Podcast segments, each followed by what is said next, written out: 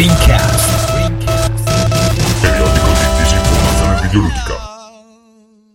Salve amici da casa, uh, questo è Rincast 73, io sono Gazzu, oggi con noi ci sarà un altro sviluppatore italiano che alcuni di voi probabilmente già conosceranno, è già stato con Rincast uh, in precedenza e finalmente è tornato anche uh, il Doc Manhattan. La puntata è leggermente più corta del solito visto che eravamo solo in tre, comunque buon ascolto.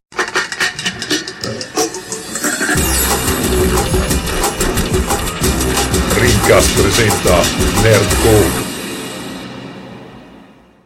Cari amici da casa, benvenuti a Rincast numero 73. Con noi ritornato da una pausa estiva piuttosto prolungata, ormai è il 5 novembre, dottor Alessandro Apreda. Salve a tutti, ho fatto le vacanze lunghe, se magari sei andato in campagna e purtroppo eh, c'è stata una valanga, credo che ti ha isolato in un villaggio un po' tipo quello di Project Siren, è vero? Sì, sì, abbiamo preso questo, questo allo- abbiamo preso alloggio all'Overlook Hotel, siamo stati lì un po', il padrone di casa non era molto gentile, ma ora siamo tornati in città da un bel po', in realtà non ho potuto partecipare all'ultima trasmissione perché quella sera c'avevo da fare, ma sono qui.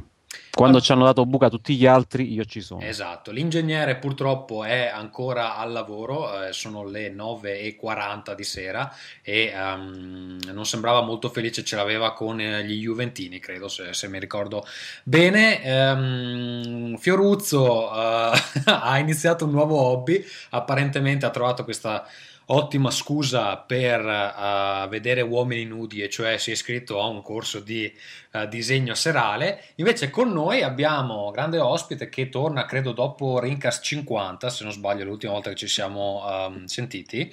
Eh, Alessandro Mazzega di uh, Gaming Effect, che insomma avete sentito su Gaming Effect, probabilmente avete letto uh, su Every Eye e um, molto presto imparerete a conoscere anche per il nuovo gioco che eh, sta per lanciare, ma lo faccio uh, presentare ad Alessandro.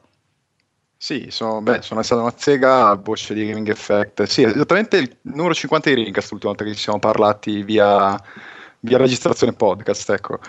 Eh, beh, pen di Every Eye a tempi alterni, ultimamente molto poco perché il tempo libero eh, si è ridotto a veramente zero e eh, PR marketing di Forge Reply, studio di Milano che fa parte della, di, di Reply, quindi vabbè, società abbastanza conosciuta nell'ambito dell'IT italiano, eh, con il gioco di lupo solitario in sviluppo che abbiamo annunciato oggi uscirà settimana prossima, quindi il 14 novembre, adesso bisogna vedere quando gli ascoltatori ascolteranno questa puntata comunque eh, 14 novembre 2013. Ecco. Allora, penso che la editerò molto in fretta perché purtroppo poi mi devo assentare per un po' e quindi eh, probabilmente già domani sera sarà, sarà disponibile o, o, giovedì mattina.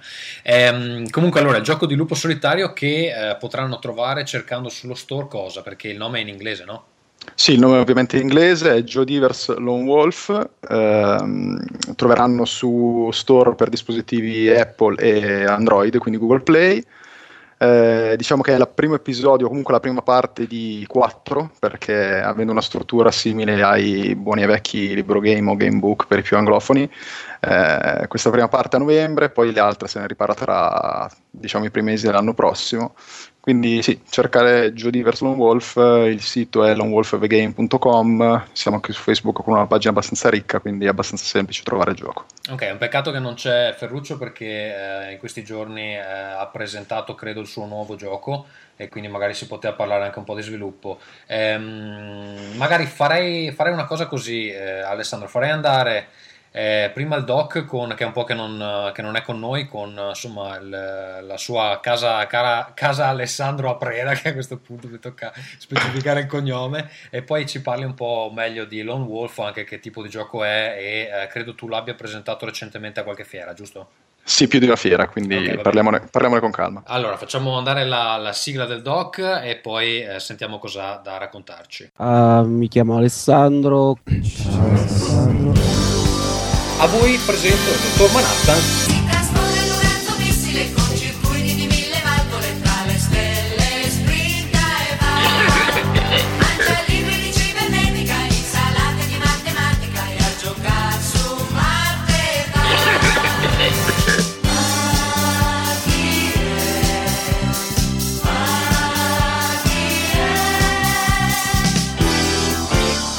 Chi è il dottor Manhattan? Allora Alessandro, tu ti sei assentato per 7-8 anni, eh, cosa è successo nel frattempo? Innanzitutto sono contento che finalmente possiamo partire con Casa Manhattan perché questa sigla, il nostro amico che, che si chiama, non mi ricordo chi l'avesse fatta. Gino Pilotino credo si chiami. Eh, Gino Pilotino, eh, la, l'aveva preparata tipo otto mesi fa e non l'avevamo mai usata. Vabbè, Eh, se, ti, se ti degni di venire magari la usiamo di più, sai. Ok, ok. Eh, sono successe tante cose. Eh, ho, ho comprato un cane a mia moglie perché lo chiedeva da una vita e, e questo mi ha incasinato la vita da videogiocatore perché la mattina non posso più mettermi a giocare sul presto perché devo portare il cane a fare i bisognini. Abbiamo dovuto eh, ristrutturare la stanza, il mio studio perché ora lo divido con la bestia a quattro zampe. Ci sono due bestie, quindi al momento nello studio. Ehm, perché ho dovuto togliere dalla portata dei suoi denti i giochi, i pad e tutto il resto. Quindi un preso un, eh. un cucciolo? Sì, abbiamo preso un cucciolo di Beagle che è il cane più iperattivo e rompicoglioni del mondo. Cari ascoltatori, se state pensando a un cane, prendete eh, eh, in considerazione qualsiasi altra razza, ma i Beagle no, perché sono belli, sono molto dolci, ma sono degli enormi rompicoglioni. E mentre parlo mi sta mordicchiando la, la ciabatta proprio per dimostrare di tener fede alla nomea che si sono fatti. ok. La seconda cosa importante che è successa in questi giorni è che sono stato a Luca Comics and Games, al che uno può dire anche sti cazzi, cioè ci vanno centinaia di...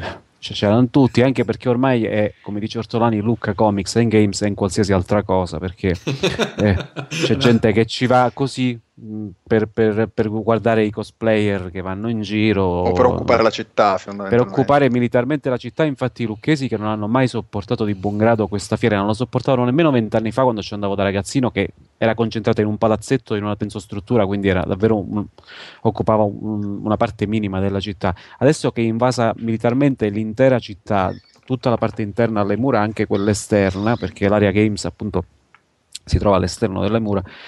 Quando vedono uno da fuori che arriva con lo zainetto, quindi in abbigliamento tipico da, da- da nerd che va a una fiera di fumetti e videogiochi, eh, ehm, ti tirerebbero volentieri sotto con la macchina, se non che si cammina a passo d'uomo e quindi la macchina l'hanno dovuta lasciare da qualche parte. Ehm, Ma scusa, e in una situazione del genere trovare l'alloggio com'è? Perché quando ci andavo io, penso l'ultima volta ci sono- impossibile. eh, ci sono andato dieci anni fa. È impossibile, quasi tutti gli alloggi, intendo alberghi, pensioni, ma anche appartamenti in fitto, vengono bloccati ormai da anni, da un anno per l'altro. Cioè, se tu eh, adesso che eh, la fiera è già fi- è finita da nemmeno una settimana, provi a cercare alloggio, già hai delle difficoltà a trovarlo adesso, per l'anno prossimo. Mm. E quindi quasi tutti devono appoggiarsi su, de- devono mh, pernottare a Pisa, ad esempio, o comunque in strutture vicine, proprio perché è difficile. Quest'anno io e un amico che siamo partiti da Cosenza abbiamo trovato fortunosamente un alloggio che si è liberato proprio lì dove c'era la fiera, in piazza Giglio, dietro al padiglione del Giglio, quindi proprio al centro della fiera, che era comodissimo, ma per un puro colpo, colpo di culo e una serie di raccomandazioni ci hanno fatto fare gli abbonamenti a famiglia cristiana con Ma- fantozzi. Ma quindi scusa, per, una, cioè, una- per la città sarà un'iniezione di denaro non indifferente, poi immagino anche una bella rottura di coglioni per quelli che non hanno Guarda, un- uno esatto, è il solito discorso. Chi ha strutture ricettive, bar, ristoranti ci va a nozze in quei giorni perché fa la, la- la cittadina, tra l'altro, Luca è bellissima, ma è molto piccola, quindi in quei giorni fanno un sacco di soldi. Sì, Chiunque altro. anche perché quintuplicheranno i prezzi comunque, quindi Sì, sì, ma quello non tanto a dire il vero, ma eh, ma anche perché sono così tanti bar e ristoranti, ma il problema è che chiunque altro si trova ostaggio della fiera perché per lasciare la città o per arrivare in città la mattina ci stanno file chilometriche a partire dall'autostrada, i parcheggi sono tutti pieni, eh, non puoi camminare, cioè fare a piedi un tratto della città, eh, quelli ovviamente occupati dai padiglioni, eccetera, è talmente densa la, la folla che non riesci proprio a camminare, quindi è un bel casino. Ehm, ho scritto nella scaletta di questa puntata che sono stato a Luca Comics e, e No Games perché per il secondo anno di fila non ho fatto a tempo a, a fare un salto eh, all'area Games che tra l'altro era invasa da ragazzini come potete immaginare. Alessandro, Eh, scusa la domanda, io, cioè, quando ci andavo, io sono sempre stato un grande appassionato di giochi di ruolo, ho fatto anche un periodo giochi di miniature che mi sono sempre piaciuti, ma eh, in realtà eh, non ho mai trovato una compagnia con cui giocare con le miniature perché comunque è un hobby molto dispendioso. Invece giochi di ruolo abbiamo sempre giocato per anni, sono stato in un club per anni, per quello che sono così eh, nerd. Ehm, a- adesso la parte games è ancora relativa a giochi a tavolo, giochi di ruolo oppure è più videogames? Ci sono anche quelli, ma da diversi anni si sta spingendo molto su, sui videogiochi perché ci sono case come Activision, Ubisoft in particolar modo, che hanno proprio gli stand Nintendo, che hanno là i padiglioni con eh, Sony anche quest'anno, cioè molte hanno là gli stand con le postazioni di, di gioco e organizzano degli eventi. Per esempio, l'anno scorso eh, c'era questa cosa carina che, ehm, visto che usciva Assassin's Creed 4, Ubisoft aveva creato una, come si chiama, ricostruzioni storiche, una, insomma, una, rappre- sì. una rappresentazione di un evento storico sulle mura di Lucca che sono molto scenografiche mm. e cose di questo tipo. Quindi stanno spingendo sempre più sul settore giochi si eh, è entrato in ballo un po' come avviene per, la, per la, il, il, Comic Con di San Diego in America anche il discorso cinema perché quest'anno c'era un padiglione in una piazza con delle, dei trailer anteprime di film d'azione o di supereroi c'erano le armature di di Pacific Rim, quelle usate dai piloti di Pacific Rim in mostra. C'era anche c'era, Thor, il martello di c'era Thor. il martello gigante di Thor e c'era l'anteprima nazionale di Thor a ben 20 giorni, quasi 20 giorni prima eh, dell'uscita in Italia Però. e c'è stata una ressa assurda per assicurarsi ovviamente i biglietti per proiezioni.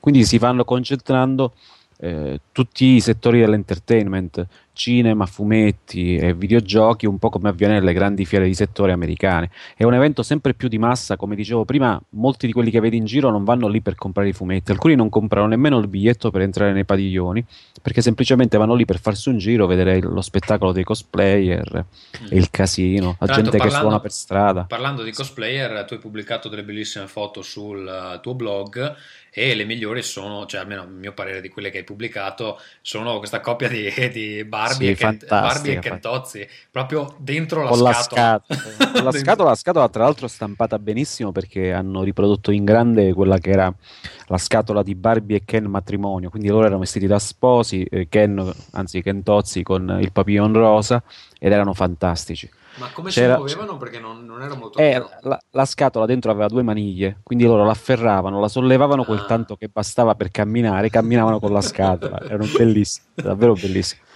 Ci stanno in genere il livello del, del, dei cosplay ovviamente è, mol, è, molto alto, ci sono dei cosplayer molto, dei, cos, dei costumi molto, molto belli. Eh, quest'anno è stato un po' più difficile perché il sabato è piovuto molto e quindi come sapete cosplay e pioggia sono due cose che non vanno molto d'accordo. Inoltre pare che, cioè non so se era uno scherzo, io ho letto il post che hai scritto, fu, avessero messo un limite alla, alla, alla, lunghezza delle spade che si potevano mettere nel, nel guardaroba, è vera quella, quella No, no, quella, quella, quella, l'ho detta, era una cosa di ridere perché ogni anno vedi questi cosplayer di sì. personaggi giapponesi che peraltro spesso non si conoscono se non sei un appassionato degli ultimi anime, anime e manga, che hanno queste spade di cartongesso lunghe 4 metri e mezzo, 5 metri. No, infatti per quanto... quello mi pareva una cosa realistica, cioè che a un certo punto abbiamo detto, vabbè se c'è la spada di uh, Claude, magari col cazzo che te la tengo. Eh no, eh, la media di lunghezza è quella, esattamente quella di Close Strife, quindi queste spadone enormi sono anche pericolose quando vanno girando perché se non stai attento te le infilano in, un occhio. E niente, a Luca ho presentato il mio libro che però uscirà eh, più avanti, quindi magari ne parliamo un'altra volta. Il tuo libro, scusa, che questa volta non sarà un ebook ma sarà un libro vero, giusto? Sì, sarà un libro vero. vero nel senso, non, sì. non, che gli ebook non siano veri, ma... No, no, no, pubblicato da una casa editrice, non è un'autoproduzione. È, è un libro sugli anni Ottanta. Ora finalmente ha anche un titolo, nel senso che il titolo ce l'aveva già prima, ma non, non l'avevamo ancora annunciato. Sarà per il potere di Grayskull e si occupa... Grande, grandissimo. Come ho spiegato nella conferenza di presentazione, il, il, il titolo piaceva molto sia a me all'editore perché sembra una roba a metà tra la bestemmia e, e il grido di, di, battaglia quale in effetti era, perché il principe Adam, immaginavo, ho spiegato, si rifilasse ogni tanto qualche martellata sul pollice mentre faceva il bricolage nel castello, gli partisse un per il potere di Grayskull. okay. c'era, c'era, c'era sta cazzata qui. Questo non sarà, e... un, non sarà un libro di narrativa però. No, no, no, no, è la parola saggio fa ridere in questo caso, visto che è un libro molto ironico. E come recitava il titolo dell'incontro che abbiamo fatto a lunga, eh, a, lunga, a Luca, un, un, libro sulle meraviglie e le catastrofi degli anni Ottanta, quindi tutta una serie di tormentoni. Eh, Ma tipo cose... io che vivo all'estero potrò trovarlo in ebook legalmente o no? Sì. Sì. sì, sì, sarà distribuito dapprima in versione cartacea, perché abbiamo deciso di farlo circolare in un secondo momento in digitale, giusto per dare la scalata uh, ad Amazon. Okay. Sì, sì, chiaramente, perché sai come funziona, i numeri di Amazon sono molto bassi del venduto, quindi se organizzi un minimo la cosa ed esci per tempo... No, eh, lo so che il libro di, di Vincenzo, di... Esatto, ehm, esatto. che si chiama, adesso mi sfugge un attimo...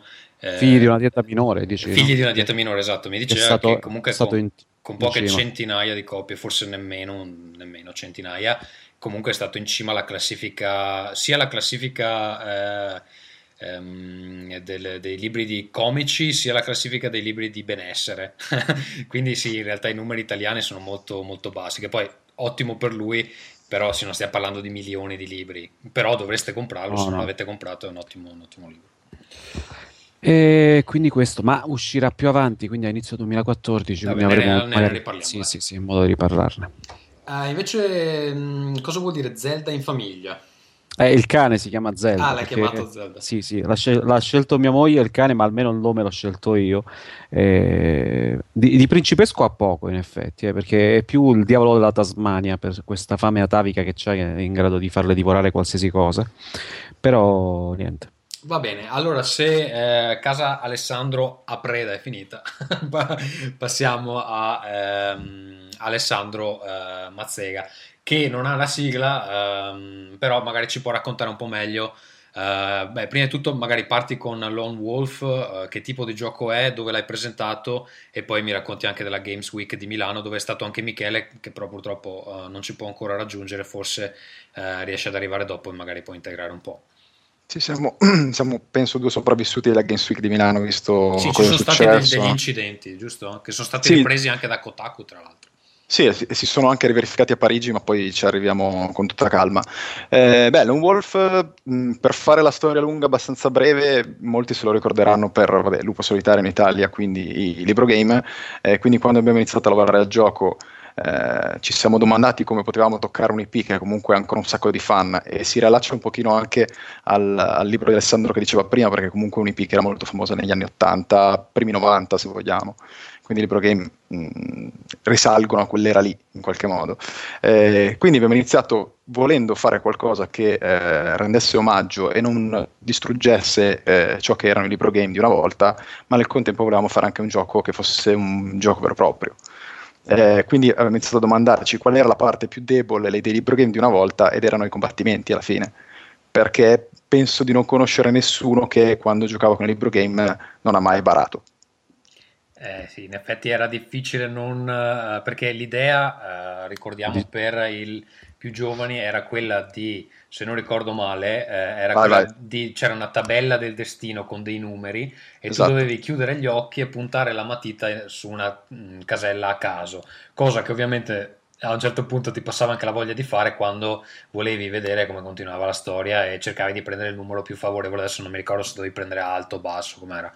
Eh, tendenzialmente alto e quindi si puntava al 9 agli 8. Comunque, eh, anche senza barare, a un certo punto uno si ricordava in che posizione della tavola del destino erano i numeri più alti. Quindi era proprio borderline la cosa. Se non stavi barando, lo stavi facendo negando a te stesso il fatto che lo stessi facendo. Quindi alla fine i combattimenti erano quello, erano quello che, che, erano. Quindi eh, abbiamo deciso di mantenere una struttura da eh, gamebook digitale, che comunque su iOS è una, una, tipologia di gioco che è già presente in fin dei conti, mh, tant'è che ci sono sia ripubblicazioni di, di storie vecchie, eh, sia qualcosa di un pochino più rifinito che quindi magari introduce i dadi in 3D da far rotolare con uno swipe sul, sullo schermo, toccando lo schermo. Eh, quindi noi abbiamo mantenuto questa struttura qui, però innestando tutta una parte di combattimento eh, in 3D con un sistema di combattimento la dico sporca, un po' la Final Fantasy, un po' un active time battle in qualche modo, eh, e poi tutta l'infrastruttura ruolistica con eh, inventario, eh, con la mappa esplorabile, con eh, il, la scheda personaggio fatta bene, con tutte le statistiche, eccetera, eccetera. Eh, e quindi è un prodotto un po' particolare che forse non esiste sul mercato, eh, che però mh, crediamo che sia uscito discretamente bene e che quindi speriamo abbia, trovi una sua nicchia e magari una nicchia un po' più ampia di quella che potrebbero avere solo i gamebook eh, nudi e crudi che ci sono solo in questo momento su iOS e su, su Google Play. Tra l'altro sto guardando su Wikipedia quanti sono i libri game di Lupo Solitario? Allora, vado a memoria 28. Più, inf- più infinito, più infinito credo.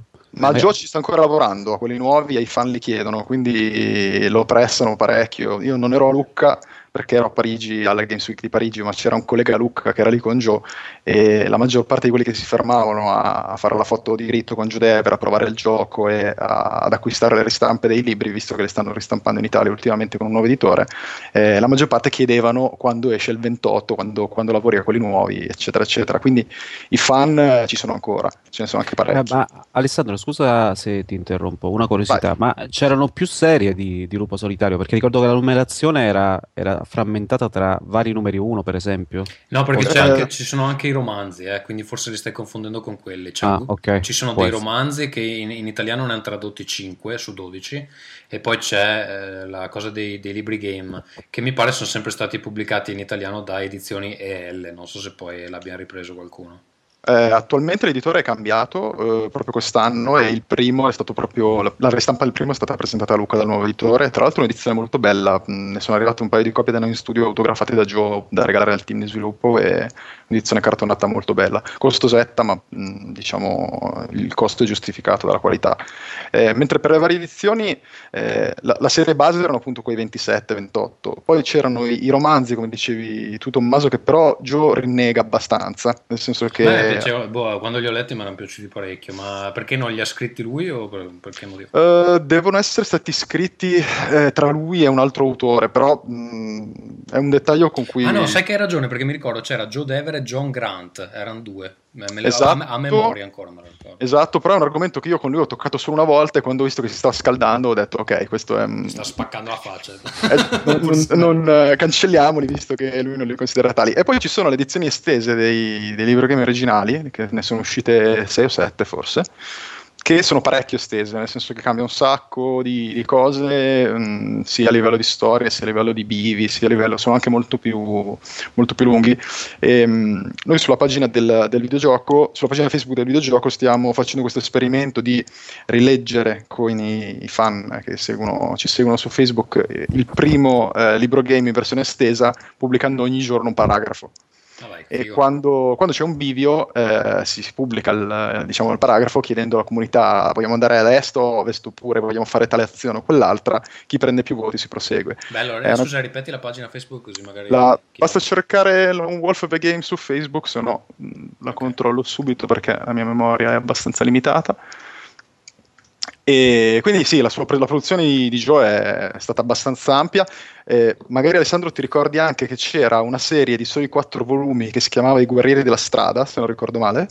Mm-hmm. Credo che, avevano la, sì. che avevano la costina gialla, eh, li sto guardando in questo momento nella mia libreria, che erano di una difficoltà indegna nel senso che quando, ogni volta che pensavi di averla fatta franca, al paragrafo dopo arrivava la banda di predoni con le, le, Harley e ti tiravano una granata nel finestrino e tu il paragrafo dopo eri morto senza neanche poter Ma erano sempre suoi, fare, fare qualcosa. Sempre erano sempre suoi e sì, sono una serie parallela che si è fermata a quattro volumi, però sì, sempre suoi. Lui quindi è uno che ha sempre scritto parecchio. Tornando, tornando al videogioco, avete già deciso il prezzo di vendita?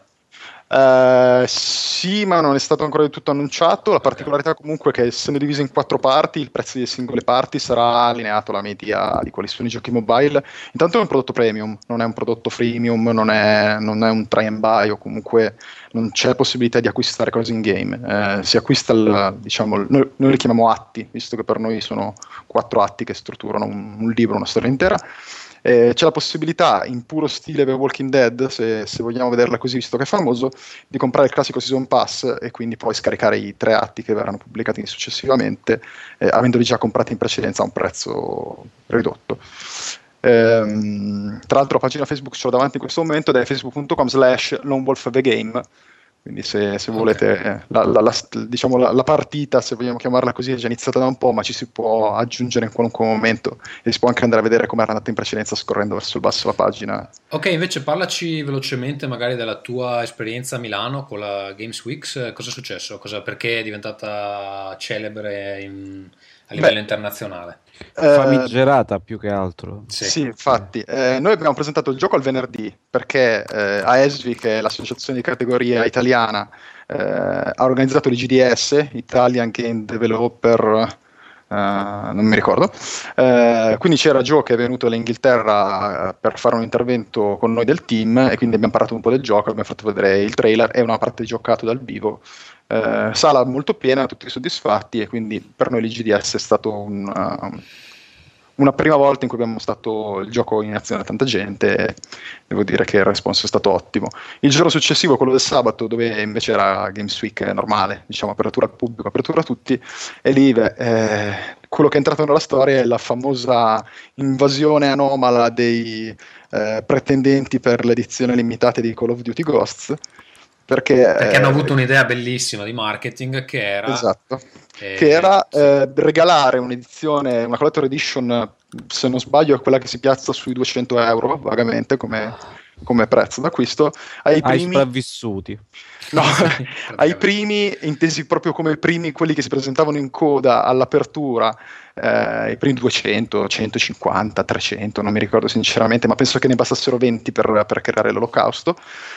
E, e, quindi ovviamente si, si, è scatenato il panico. Si, trattano, si, si, narrano storie incredibili, tipo di gente che è riuscita a intrufolarsi prima dell'apertura ufficiale per piazzarsi già in coda, quando poi eh, l'onda anomala sarebbe arrivata.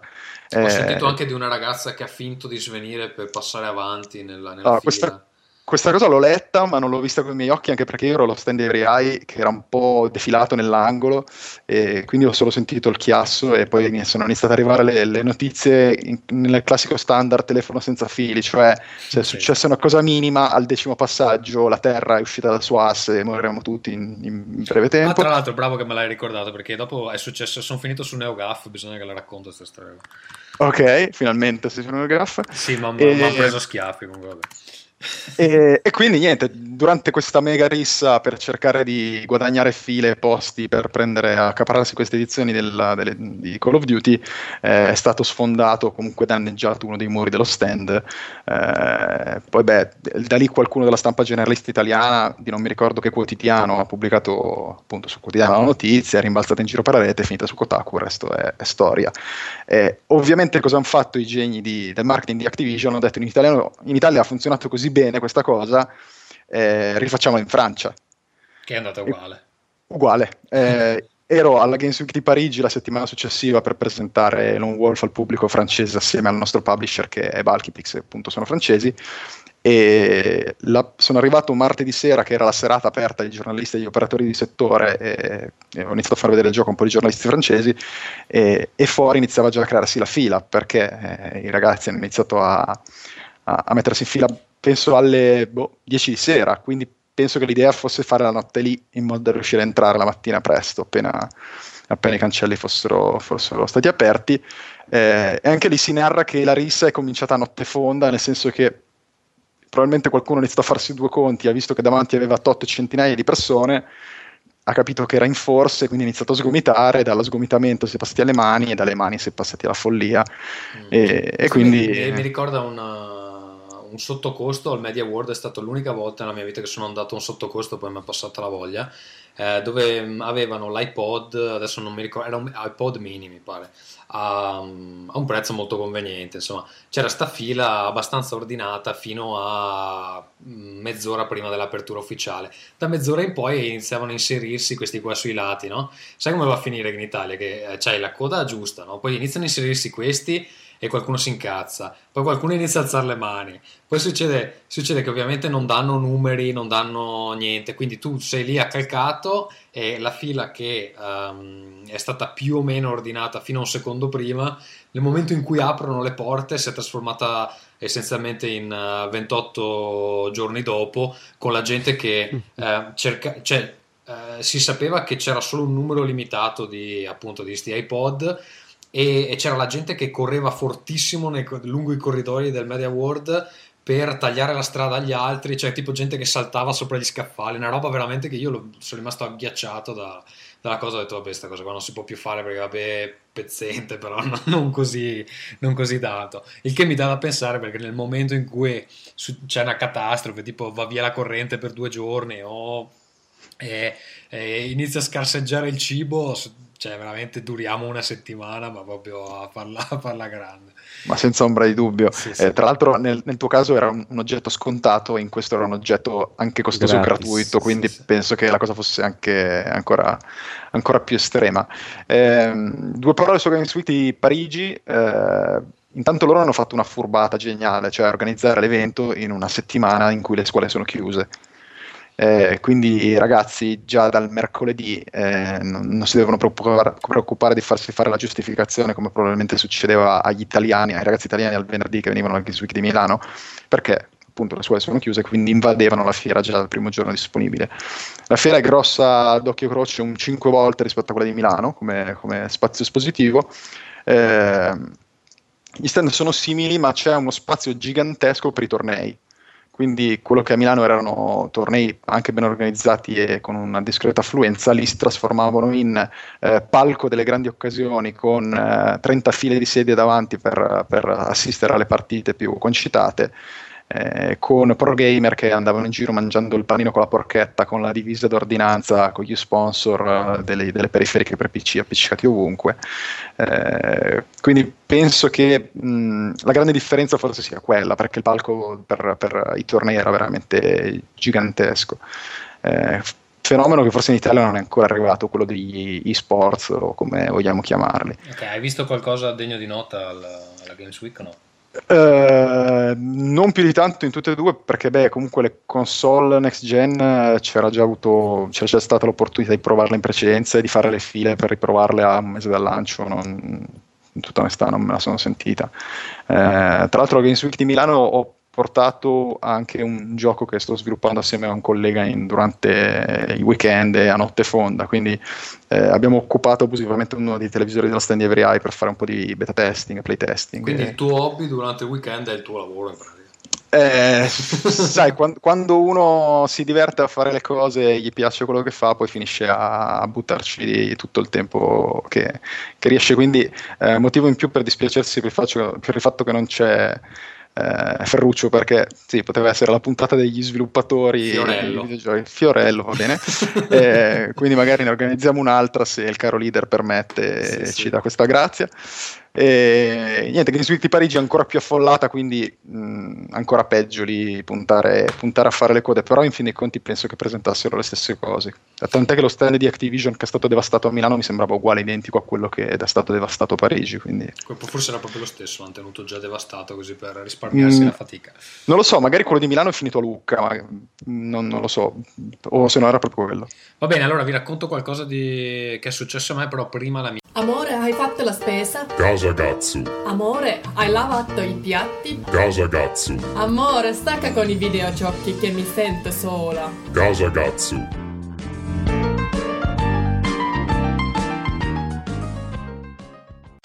Sì, allora, eh, nella scorsa puntata molti eh, si sono divertiti alla mia storia del... Um, dell'appartamento che stavo trattando per comprare.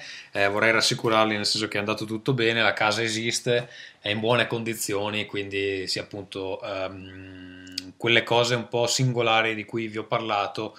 Um, sono state sostanzialmente incompetenze da parte dell'agenzia più che eh, problemi veri della casa. Alessandro, probabilmente eh, non so se hai ascoltato la puntata, comunque c'erano delle cose un po' particolari sul contratto della, di questa casa, tipo il prezzo che continuava a cambiare a caso, oppure la banca di quello che la vendeva che non esisteva, o, o il fatto che hanno oh. cercato di avere tutti i soldi in anteprima per, un mese prima di darci le chiavi, che è comunque un po' sospetto. Ho seguito e aveva proprio tutti i tratti tipici dell'inculata online, cioè de- della truffa clamorosa, invece, invece no Spero almeno che sia a casa, a casa, stregata o comunque dove c'è stato il classico omicidio da romanzo sì, sì, sì, del nord Europa o qualcosa del genere. Se ci sta l'alano che parla napoletano come nel film di Pozzetto, devi stare attento, Altri, altrimenti va bene. No, però sai cosa? Una cosa strana c'è, cioè c'è una vasca gigante eh, in un bagno che hanno appena ristrutturato, c'è sta vasca gigantesca, ma non esce l'acqua, cioè c'è solo la vasca. c'è solo la vasca, non ci sono i rubinetti, non c'è niente. Allora quella è la vasca dove è successo l'omicidio. Eh, infatti, deve essere quella perché... A mezzanotte si riempie da solo di sangue. Di sangue. infatti. Eh, detto questo, sono andato alla DG Expo di Helsinki, che è praticamente l'equivalente della Games Week, eh, molto più civile ovviamente. Ehm, noi eravamo lì appunto uh, uh, per parlare di uh, Resogun, ha parlato sullo stage il mio capo e poi il mio collega che adesso si sta facendo il tour negli Stati Uniti.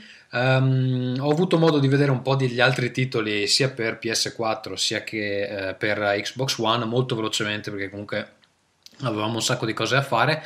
Um, impressioni molto, molto superficiali. Allora, uh, Killer Instinct mi è sembrato molto bello, devo dire la verità, mi è sembrato molto bello, graficamente veramente pulito um, e mi pare che abbia anche potenziale eh, di gameplay. Ovviamente il gameplay è um, simile a quello del, del, titolo originale, quindi con queste animazioni un po', per intenderci chi non ha mai visto Killer Instinct, un po' la Mortal Kombat più che Street Fighter.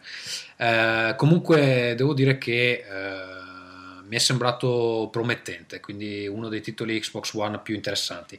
Ma di Killer Instinct hanno poi confermato la possibilità di comprarlo una tantum cacciando tutti c'è, i soldi in una sì, volta sì, sola. Ah, sì, okay, okay, Da quello che ho capito il demo ti dà solo Iago e puoi giocarti tutto il gioco però solo con Iago che ovviamente non ha molto senso però insomma magari uno poi puoi sbloccarli singolarmente quelli che ti piacciono se no comprare tutto sul lungo credo che si possa comprare tutto il gioco eccetera. Okay, ah, lì, okay. lì in, in, fiera c'avevano mi pare che si chiami Saberwolf eh, il lupo, c'era sì. l'indiano che non mi ricordo come si chiama e poi c'è questo, questo personaggio fatto completamente di ghiaccio che in questo momento non, non so dirti che, che nome abbia.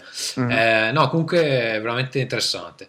Poi ho visto Forza Motorsport, premesso che a me i giochi di guida non piacciono, uh, mi è sembrato molto bello quando non si guida, eh, però quando si guida um, con la visuale dall'interno perlomeno che è l'unica che ho visto c'ha delle texture a bordo pista orripilanti ma proprio che pista, che pista c'era? Guarda non lo so ho visto della eh, que... giocare velocemente ma non ma quella, quella, solita cittadina che hanno fatto vedere spesso a Praga? Un... no no no era una ah, okay. non so un po' un L'ambientazione un po' desertica con della sabbia sui lati. So allora sarà stata Laguna Secca, quella con la curva doppia in discesa semitornante, Beh, assurdo. Ti dico che non, non, so esattamente di cosa stai parlando, quindi probabilmente sarà stata quella. Però mi ha colpito questa cosa, ho fatto anche una foto, cioè, se la cercate sul mio stream Twitter parlando con Dave del tentacolo, ho fatto una foto di, eh, di quello che vedevo a schermo e mo, mi sono sembrate molto molto povere le texture. Cioè, soprattutto la, adesso non mi viene il termine italiano, drawing distance eh, uh-huh.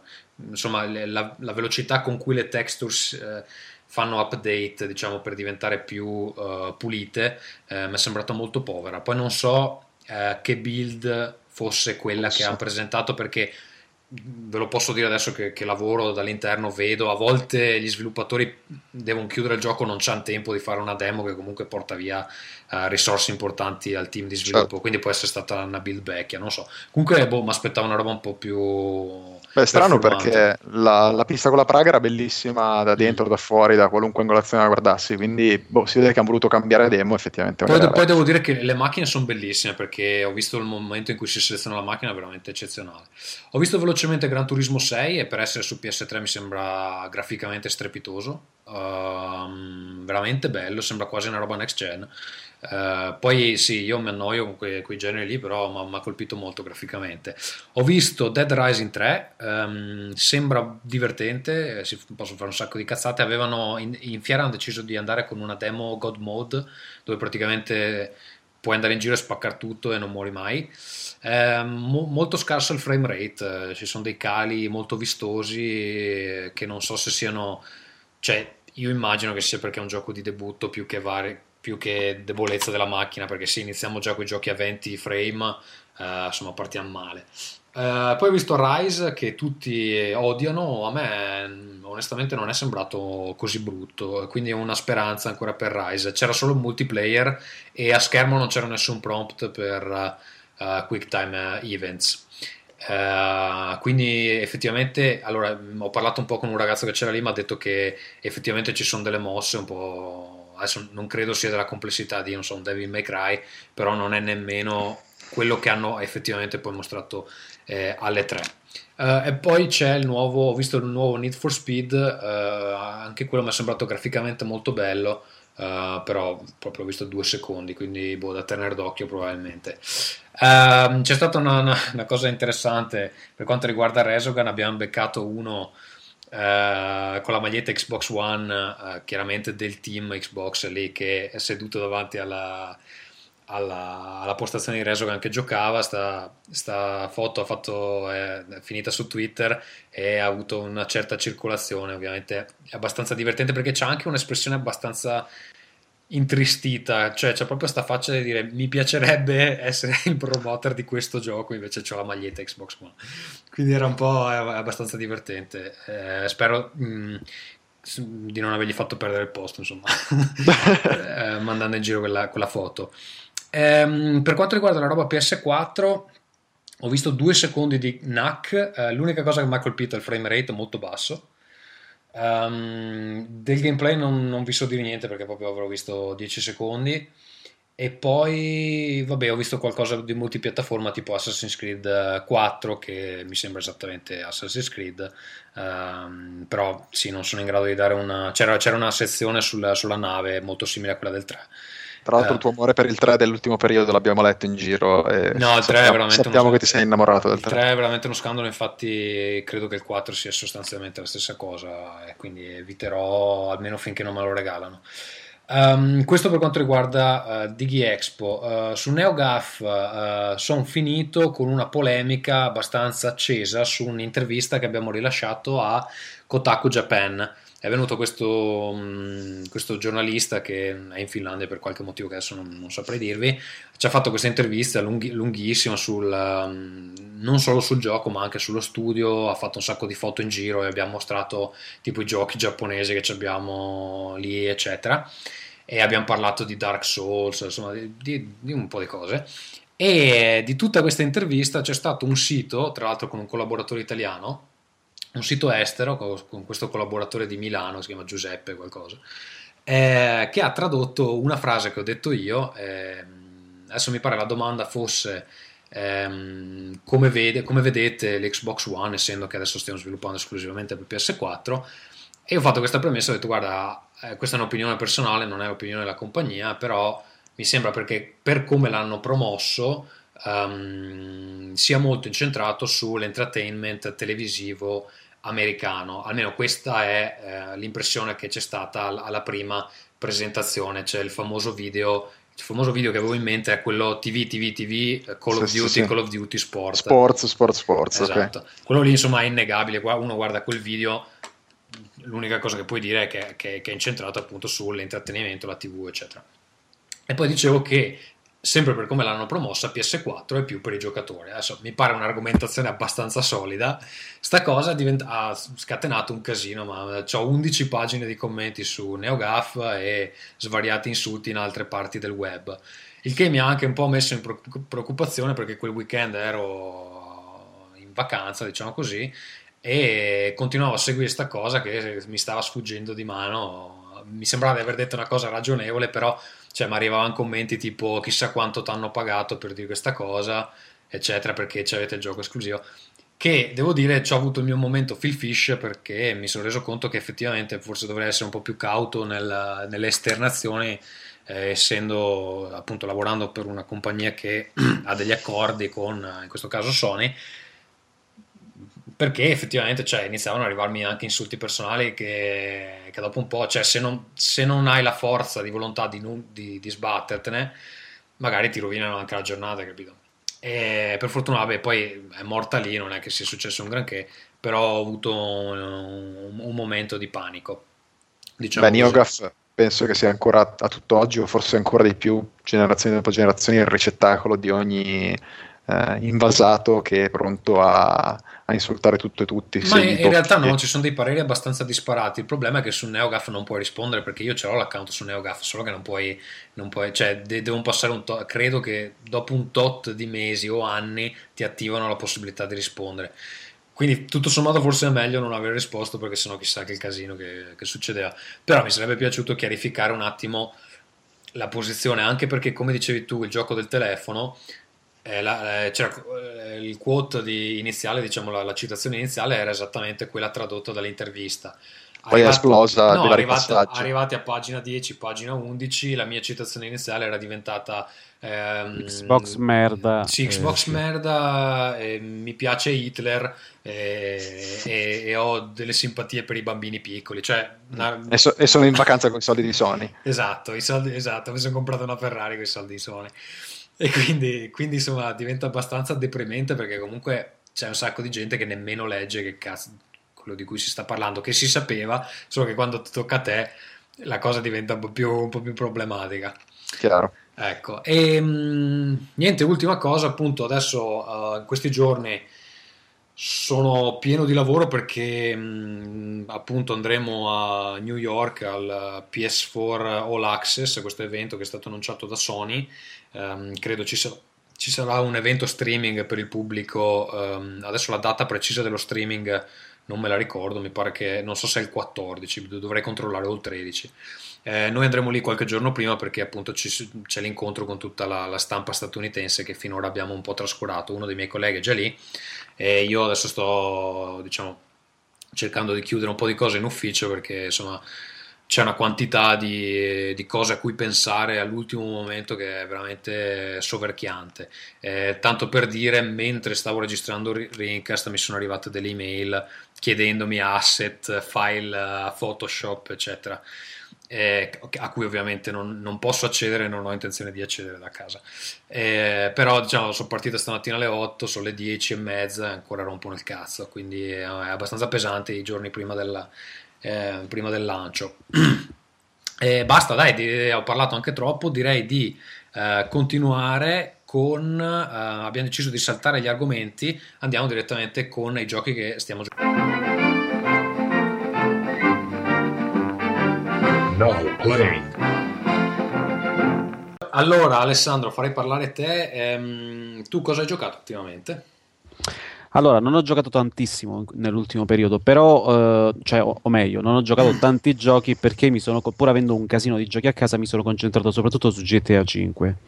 Eh, penso sia ridondante parlare del gioco a questo punto perché è già uscito da un mesetto e tutti quelli che volevano ci hanno gi- già messo mano. Quello che mi è piaciuto molto del gioco è che eh, Rockstar forse per la prima volta è riuscito a fare tesoro di tutti i titoli precedenti, i titoli di avvicinamento a GTA 5, se vogliamo chiamarli così, tirandone fuori il meglio da ognuno e realizzando un gioco che per la prima volta non era soltanto un gioco che ti dava grande libertà, il gioco free roaming per eccellenza, ma era un gioco che risultava divertente in ogni sua componente, perché hanno preso alcune cose, del, non tutto, alcune cose dai propri giochi di guida, hanno preso il sistema di sparare dietro ai muretti dall'ultimo Max Payne, hanno preso tutta una serie di cose da Red Dead Redemption, che è uno dei miei giochi preferiti di sempre, e il risultato era un gioco che eh, non solo dava una libertà assoluta e ti permetteva di fare davvero la qualsiasi. Ho, ho passato delle settimane andando in giro e scoprendo robe da fare o particolari incredibili. Eh, ad esempio, se passi dietro a un ristorante e vedi che ci sono i camerieri dietro che stanno lì a fumare, che è una cosa incredibile se ci pensate, o ehm, tutti i vari segreti e le missioni secondarie che si possono sbloccare. Non parlo di quelle della storia, ovviamente, ma di quelle eh, sconosciute e folli, mi pare si chiamassero in italiano, cioè le missioni secondarie. Incontrando dei personaggi ti permettono di fare determinate cose. Si va dalla cosa semplice alla cosa assolutamente folle. Or- ormai conoscono tutti, c'ho scritto anche un post sul blog i vari easter egg, quindi le missioni per il Bigfoot, UFO e quant'altro. Ehm, gli manca un po' di drama perché ehm, le storie dei personaggi, non spoileriamo nulla ovviamente, ma ci sono tre personaggi, quindi ci sono tre, diciamo 3,5 finali differenti. Eh, alcuni Ah, sì, non, lo, abbast- non lo sapevo queste cose. Non lo Sì, sapevo neanche io.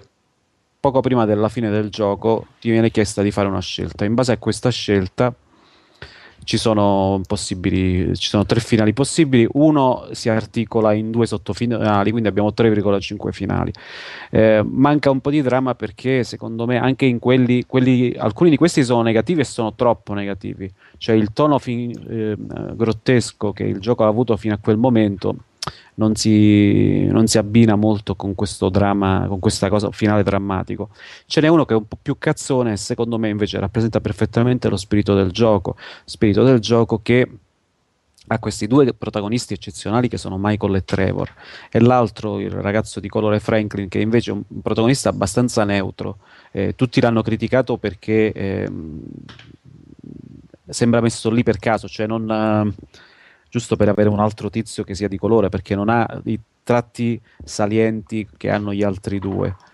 Ma secondo me è una scelta, almeno io lo, così ho voluto vederla, è una scelta eh, calcolata, è una cosa voluta perché Franklin è il personaggio neutro e non a caso poi si troverà ad essere in una serie di situazioni il lago della bilancia tra, Michael, tra i due ex soci, che Michael e quello schizzato di Trevor, che è, è, uno dei personaggi più agghiaccianti della storia del videogioco. Racconta man mano che si gioca de- delle robe completamente folli, tipo che... che io, a cui io, io, non sono ancora arrivato perché sono subito dopo la prima rapina, quindi poi l'ho mollato un po' perché sto eh. facendo altre cose. Ecco, perfetto. Lui ne, nelle cutscene tra una missione e l'altra, o anche parlando così in macchina, dice delle cose davvero agghiaccianti. okay. Ha fatto delle robe Trevor che nemmeno il peggior eh, serial killer eh, di redneck di, di, di, qualche campagna americana sperduta. E però questo, infatti, diversi amici dicevano: Guarda, non riesco proprio a giocarci perché eh, è un sadico maledetto, insomma, queste robe qui però secondo me è talmente surreale che un gioco, come G- un gioco della serie GTA ci, ci va a nozze. Eh, mi piace l'umorismo del gioco, vabbè, quello, le storie come le fa Rockstar non le sa fare nessuno, almeno secondo me nessun gioco riesce a fare quello che fa GTA perché non hanno degli autori così bravi o comunque così bravi in un medium come il videogioco, perché abbiamo visto tantissimi casi di giochi che hanno ingaggiato signori autori eh, non basta saper scrivere una storia, una sceneggiatura interessante per un gioco se poi non riesci a calare perfettamente lì. Eh, è un gioco totale, l'ho, ho finito quasi al 100% perché ho fatto un po' di tutto. Mi sono rotto le palle giusto nella raccolta. Quante ore collect- hai fatto, Alessandro? È un, un casino, avrò fatto un, una cinquantina di ore. Ehm, di cui per il gioco vero e proprio pochissime, perché pochissime, cioè, ne avrò fatto un 18, 20, 20 no, forse un po' di più, 20-25 e il resto ad andare in giro a fare le missioni secondarie. Stavo facendo il collectathon, quindi la raccolta delle lettere che sbloccano un certo trill giallo che c'è dietro, un attimo il cane mi sta mangiando il piede, buona. Ehm, eh, poi un po' mi sono scocciato, volevo staccarmene proprio perché mi ero affissato troppo e rischiavo l'effetto Fallout 3, cioè di giocare per mesi solo a quello. In un periodo in cui esce tanta roba e mi mandano tanta roba da giocare, volevo provare dell'altro. Lascio la palla a voi o vado avanti con un altro fai, gioco? Fai il wrestling, poi, poi dico qualcosa io magari. Allora, eh, velocemente WWE 2K14 è il primo gioco della serie di wrestling sotto ehm, la nuova proprietà, quindi in mano a 2K, in realtà il gioco è molto simile a quelli degli anni precedenti perché eh, c'è questa struttura della storia. Eh, molto, mh, c'è una, al posto della modalità carriera che c'era negli anni passati, c'è praticamente questa cosa che la, sono 30 anni di WrestleMania e quindi bisogna eh, rivivere gli incontri più importanti, i main event principali di WrestleMania, che chi no, per chi non lo sapesse è il pay per view più importante durante l'anno della WWE. E, e, la cosa figa è che non devi semplicemente vince, far vincere chi ha vinto quegli eventi, ma devi ricostruirci una serie di obiettivi segreti. Quindi, per sbloccare i costumi, i personaggi, eccetera, devi riprodurre esattamente determinate situazioni. Ma ti dicono, alcuni... cioè ti danno delle indicazioni o devi sapere queste cose? Sì e no, perché in alcuni casi ti dicono, tu guidi, che ne so, WrestleMania 3, mi pare fosse Hulk Hogan contro Andre the Giant, devi schienare Andre the Giant, sollevare e schienarlo che non aveva mai fatto nessuno e devi fargli il leg drop e il big boot che erano le due mosse del pagliaccio Hulk Hogan e e vincere l'incontro. E quindi tu sai cosa devi fare. In altri casi gli obiettivi sono segreti, sono nascosti e vengono svelati solo quando si verifica una data situazione. Ora, se hai visto l'incontro, se ricordi l'incontro, è più facile saperlo. In altri casi devi andare per tentativi, ad esempio stendere l'arbitro perché questo farà intervenire eh, dall'angolo l'amico del, del, tuo rivale che quindi interverrà per, per, per, buttar, per, colpirti con una sedia, ad esempio. Oppure devi lanciarti contro, eh, lanciarti dal paletto verso l'esterno del ring perché eh, Macho Man Randy Savage ha fatto questa mossa in un altro WrestleMania, eccetera. È ovvio che per chi non, una, non è appassionato non solo de- del wrestling attuale, ma della storia del wrestling, quindi ricorda la WWF di allora, dei fine anni 80, primi anni 90 e poi tutta l'era attitude degli anni 90, è una figata assurda. Ehm, per chi invece è interessato solo al wrestling moderno, le novità sono poche, o meglio, hanno reso più semplice il sistema di controllo negli ultimi anni. Eh, c'è stato un periodo in cui con le leve de, dovevi fare tutta una serie di movimenti per le prese, eccetera. Ora hanno molto, molto semplificato il tutto, rendendolo anche più veloce. Quindi incontri il sistema di mosse e contromosse è più intuitivo e meno di, nei, nei, nei, capitoli di qualche anno fa occorrevano dei riflessi da cyborg per riuscire a, a premere il, il, tasto R2 al momento giusto per la contromossa, c'era una, un tasto contromosse per i pugni e un altro per le prese, quindi quando vedevi uno che ti colpiva non capivi mai quale dei due dovessi premere, eccetera. Adesso il gioco si muove meglio, il problema è che hanno raggiunto questo, l'hanno reso più fluido, diminuendo enormemente il dettaglio grafico, cioè i volti dei, dei lottatori negli ultimi anni sono andati peggiorando il, al contrario di quello che è avvenuto con i giochi di calcio, dove hanno cercato di renderli via via più realistici, eh, su NeoGAF e su altri siti sono girati i confronti con giochi di wrestling di 5, 6, 7 anni fa che avevano dei dettagli dei volti o dei corpi migliori rispetto a quelli, a quelli degli ultimi due anni. Eh, ci sono tantissimi giocatori, tantissimi lottatori, il roster è enorme, sterminato, anche se molti ovviamente sono legati a DLC, eccetera. Però eh, è un po' così. È divertente, ehm, è un po' assurdo il discorso di tutta questa roba in più che ti fanno pagare perché l'online pass si paga a parte Ehm, e in più devi pagare a parte una quantità enorme di c'è un season pass che costa la bellezza di 19,90 euro per avere, avere, poi tutti gli altri wrestler che, oppure se non, non, vuoi, non, ti va devi aspettare e poi comprarli un po' alla volta eh, considerando che il gioco costa di solo 69 carte alla fine per avere tutto sono un sacco di soldi eh... scusa l'ignoranza cosmica ma eh, una volta il brand era in mano a THQ prima del fallimento giusto? Sì, sì. Subito adesso dopo... è passato? Ah, 2K. 2K ah, l'ha rilevato. Sì, infatti si chiama 2K14 perché come gli altri giochi sportivi della, di, di Take-Two 2K. E, mh, la speranza è che, anche se credo di aver letto che vorrebbero togliere a Yux, che si occupa della serie da 15 anni, forse, eh, forse anche più, eh, lo sviluppo del prossimo, sarebbe un po' un controsenso perché magari sarebbe... Non sono sicurissimo di questa cosa, credo di averla letta, poi magari sto dicendo una cazzata, ma eh, sarebbe interessante forse ora che hanno un una nuova proprietà cercare di sviluppare un titolo per la nuova generazione finalmente differente, nel senso che eh, non sia solo un aggiungere qualcosa a, a, al costo di toglierne dell'altra come hanno fatto fino ad adesso. Eh, c'è del potenziale. Ma una cosa che volevo dire, ehm, mi stavo dimenticando, importante è questa: che per la prima volta sono riusciti, secondo me, a rendere perfettamente il wrestling perché si vede che è finto. Mi spiego. Eh, i, giochi, i, giochi, di wrestling vivevano, hanno sempre vissuto questa profonda eh, contraddizione di essere più realistici dello sport che rius- cioè, tentavano di simulare. Perché eh, nei giochi di wrestling dovevi effettivamente menare l'avversario eh, fino a fargli diventare rossi gli arti, eccetera, riempirlo di mazzate e schienarlo come se fosse davvero un, un incontro. Vivendo le gare di, di, di WrestleMania, eh, questi vari incontri, invece non devi semplicemente vincere, devi fare in modo che le cose vadano secondo il copione. Quindi rivivere quella cosa se vuoi sbloccare gli obiettivi esattamente come è andata e quindi è finto. Il, il wrestling sappiamo è una sorta di balletto co- coreografato molto molto più pericoloso perché rischi di farti male involontariamente per una serie di motivi. E quindi per la prima volta si percepisce che è una roba finta che è, più, che è finto esattamente come è finto quello, quello vero. E sembra un gioco di parole terribile ma è così. Questa sera è il massimo che, che puoi offrirci. Ehm, Allora, Un'altra domanda al volo, in America fa numeri abbastanza grossi da giustificare una versione next gen eh, veramente innovativa o dici che comunque è diventato un prodotto di nicchia e non uscirà più da lì? Ma il wrestling eh, è un fenomeno sempre seguito in America, quindi comunque anche in Italia, eh, non, non è il fenomeno che è stato nel 2005-2006, in quei periodi di, di vacche grasse, si è spostato il mercato poi dopo allora un po' in Spagna. La Mm. Spagna era la nuova Italia perché c'era un periodo in cui andavano molto forti lì i giochi di wrestling. Ricordiamo che nel 2005, 2006, anche 2004 i giochi di wrestling vendevano quasi quanto PES e FIFA in Italia, cioè vendevano una quantità enorme eh, di copie.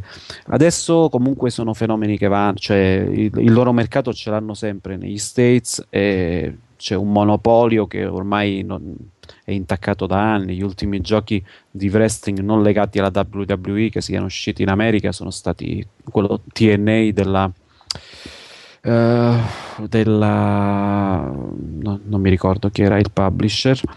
Ehm, e quello della luce messicana AAA che, o, o Triple A che non è uscito nemmeno in Europa, l'hanno venduto solo in America.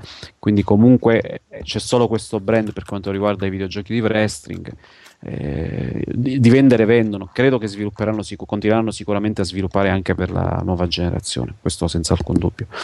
Ok. chiudo con la mia carre- carrela- carrellata di giochi con eh, Dragon's Crown che ho iniziato da pochissimo ma che mi piace molto. Ho preferito comprarlo per vita eh, avendo già provato la versione PS3 sia perché eh, poteva essere come in effetti è stata la, la scusa buona per rimettere mano a questa console che eh, giaceva abbandonata in un cassetto da mesi e mesi eh, poi mi sembra anche un per- gioco abbastanza adatto. no? è adatto, è esatto, esatto, è adatto sia perché le missioni durano 10 minuti, quindi sono proprio perfette per una console portatile, sia perché l'utilizzo del- di alcuni controlli touch quando arriva il tizio, il, Il ladro. eh, sì, il ladruncolo che va ad aprire le, le ca- le casseforti e le porte, è pratico come funziona. Inoltre la grafica su uno schermo piccolo gi- già è bellissima. Ehm, eh, su uno schermo piccolo così secondo me risalta ancora di più Ehm, ho comprato la versione con l'artbook eh, in allegato con tutti i singoli frame ed è un lavoro quello di VanillaWare davvero fantastico cioè, Ma l'hai è comprato esa- perché ci sono le donne con le tette grosse? Guarda, sta cosa delle donne con le tette grosse, a parte che è ormai una, una sorta di marchio di fabbrica per VanillaWare, perché mi pare che pure in Odin Sphere, negli altri giochi, in Muramasa, ci sì. fossero, ci In parte fossero sì. delle, te- delle tettone. Qui in realtà ci sono solo due personaggi così, una è la maga ed è quella tettona con l'effetto di sballonzolamento quando si muove, l'altra invece è un'energumena lamazzone che ha delle cosce gigantesche, cioè ehm, al confronto c'ha lì c'ha delle gambette rachitiche, una, una roba inguardabile con un colone enorme e sballonzola pure quello, quindi non è esattamente sexy, almeno non secondo i miei standard, poi ognuno... eh, però le, le cose impressionanti sono mm, i- i- il drago famoso che, che si vede ovunque nei, nei filmati del gioco e mm, voglio dire nei trailer ma anche la cura riposta negli altri personaggi il cavaliere mi piace molto e in generale è realizzato davvero bene Il- lo schema di gioco alla fine è abbastanza classico d'altronde è un voluto omaggio a Shadow, Shadow of Vermistara e, altri- l'altro gioco di Dungeons and Dragons ehm, usciti all'epoca per Saturn e tra l'altro riusciti di recente ehm, come DLC per Io, io- Xbox. io non ci ho giocato, ma mi ha ricordato molto. Ehm, chi- Scusami, non, non come DLC, come volevo dire in digital delivery su PS3 e 360 in Giappone sono usciti proprio in copia fisica nei negozi. eh, non so se avete mai giocato quello, quel gioco di Capcom, mi pare che si chiami King of Dragons.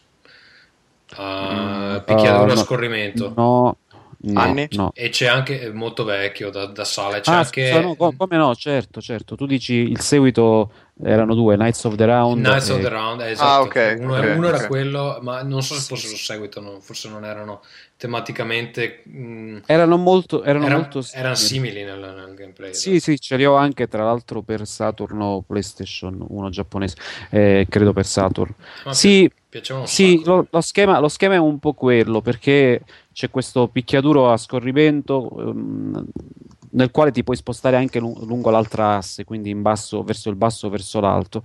Però poi c'è la raccolta e l'utilizzo di tutta una serie di oggetti per questo ricorda molto Shadow of Vermistara, perché c'è questo aspetto GDR che è un po' più spinto. Puoi personalizzare il personaggio non solo scegliendone la classe, ma anche l'aspetto sin dall'inizio, poi adoperando tutta una serie di item che raccogli, eh, altri tipi di armi. Um, ma scusa, il prezzo perché sta a 40 euro più o meno? È sì. proporzionato all'offerta? Ah, secondo me sì, costa 39,90 sia nella versione PS3 sia in quella vita se non sbaglio. La, io l'ho pagato a questo prezzo con il libro, con l'artbook in, in omaggio e sì, secondo me sì, come copia fisica almeno sì, mm, comprandolo in digital delivery, io sono sempre un po' contrario a questo fatto di pagare i giochi uguali in digital delivery, perché mi sembra una... Inculata, diciamolo pure. Sì, mi, se- mi, sembra una presa per il culo, anche, anche, lasciando da parte il discorso del rivendersi l'usato, queste cose qui che a me non sono mai interessate perché mi piace collezionare i giochi, ma comunque immagino che anche se tu stai, pro- stai pagando una proprietà intellettuale, eh, il disco fisico e la sua distribuzione, le cose abbiano un prezzo. Quindi il fatto che, te, che ti arrivi direttamente in digital delivery e eh, tu lo paghi uguale alla copia di negozio, che c'è tutta una filiera alle spalle, mi sembra un po' assurdo e non incentiva peraltro molto, secondo me, eh, l'acquisto in digitale. Detto questo, stai giocando secondo... da solo? Sì, sì, ho iniziato a giocarlo da solo, eh, non ho ancora messo mano. Tra l'altro ce, ce l'ho da un paio di giorni perché era arrivato subito prima di Luca e quindi ci sto giocando da, da quando sono tornato. Giocando da solo non ti ha infastidito un po' il fatto che comunque l'IA eh, si prende e ti butta in gioco tre personaggi controllati automaticamente a, al tuo fianco e quindi si generano un po' di caos eh, Guarda, di vario tipo? Sì, penso che giocarlo online, se giochi con le persone giuste, sia ovviamente meglio, come sempre accade quando hai una situazione in cui devi avere a che fare con dei surrogati di persone reali. Però, eh, secondo me, cioè, è una cosa che avevo messo in conto, è, è la struttura di gioco. È, me lo aspettavo così e quindi così l'ho trovato. Non mi ha deluso sotto questo, front, sotto questo aspetto, diciamo. Sì, perché io l'ho giocato tutto in due personaggi umani e quindi due dell'IA eh, in alcuni stage passavi più tempo a tirar su uh, da morti i personaggi gestiti dall'IA che, che altro, eh, perché sì. non è che siano proprio dei, dei geni, dei, dei geni del male, esatto, esatto, esatto. Va bene, comunque in generale consigliato. Sì, secondo me sì. Ripeto, sono ancora all'inizio. Avevo giocato un po' la versione PS3 in ufficio e mm, ho deciso di prenderlo per vita per i motivi che ho elencato prima. mi, piace mo- piace anche la musica, al di là della grafica di cui tutti parlano è questo. Eh, nella lista c'era anche Beyond, ma Beyond l'ho lasciato a metà perché non mi ha preso per nulla. A differenza di quanto era successo con Rain, che mi era piaciuto molto, l'ho trovato abbastanza. Ci sono le parti secondo me assurde, la famosa missione del navaio di cui tutti si lamentano, ma eh, boh, sarà che Heavy Rain era, era, un thriller e quindi ti portava. Mm, era, era, era ovvio che ti portasse insomma a voler andare avanti, ti spingesse a, a cercare di capire che cosa era successo, la sorte del bambino, eccetera. Qui c'è un po' di immedesimazione all'inizio nella ragazzina, c'è quella scena della, della, festa, per esempio, che è molto particolare, ma più avanti l'ho trovato abbastanza noioso magari è una cosa mia, semplicemente non mi ha preso. Più avanti conto di riprenderlo, almeno di provare a finirlo, però non ho tutta questa voglia, che di solito non è mai un buon segno. Quando stai giocando a una roba, poi dici vabbè, lo continuo poi. Ok, e ho, eh, ho, finito. Quindi niente. Um, dico due cose io sulla uh, nuova serie di Telltale, uh, in attesa della stagione 2 del, di The Walking Dead, che peraltro è in uscita a breve. Um, la nuova serie si chiama The Wolf Among Us è, ed è basata su un fumetto americano che si chiama um, Fables. Um, Fables uh, è, è, appunto questo fumetto ancora in, pubblica- in, corso di pubblicazione, sono usciti, leggo su Wikipedia, 134 numeri, raccolti poi in volumi uh, più massicci, un po' tipo come è successo con uh, Sandman. L'autore è Bill Willingham e um, la premessa del, del fumetto e quindi anche del videogioco di Telltale è quella che eh, le favole, eh, quelle che insomma, ci venivano raccontate da bambini, um, sono reali, eh, però sono dovute eh, fuggire dai loro mondi fatati, diciamo, e si sono rifiuta- eh, rifiutate, rifugiate a New York eh, poiché ehm, un'entità ostile diciamo, ha conquistato tutti i loro territori, mettiamola così.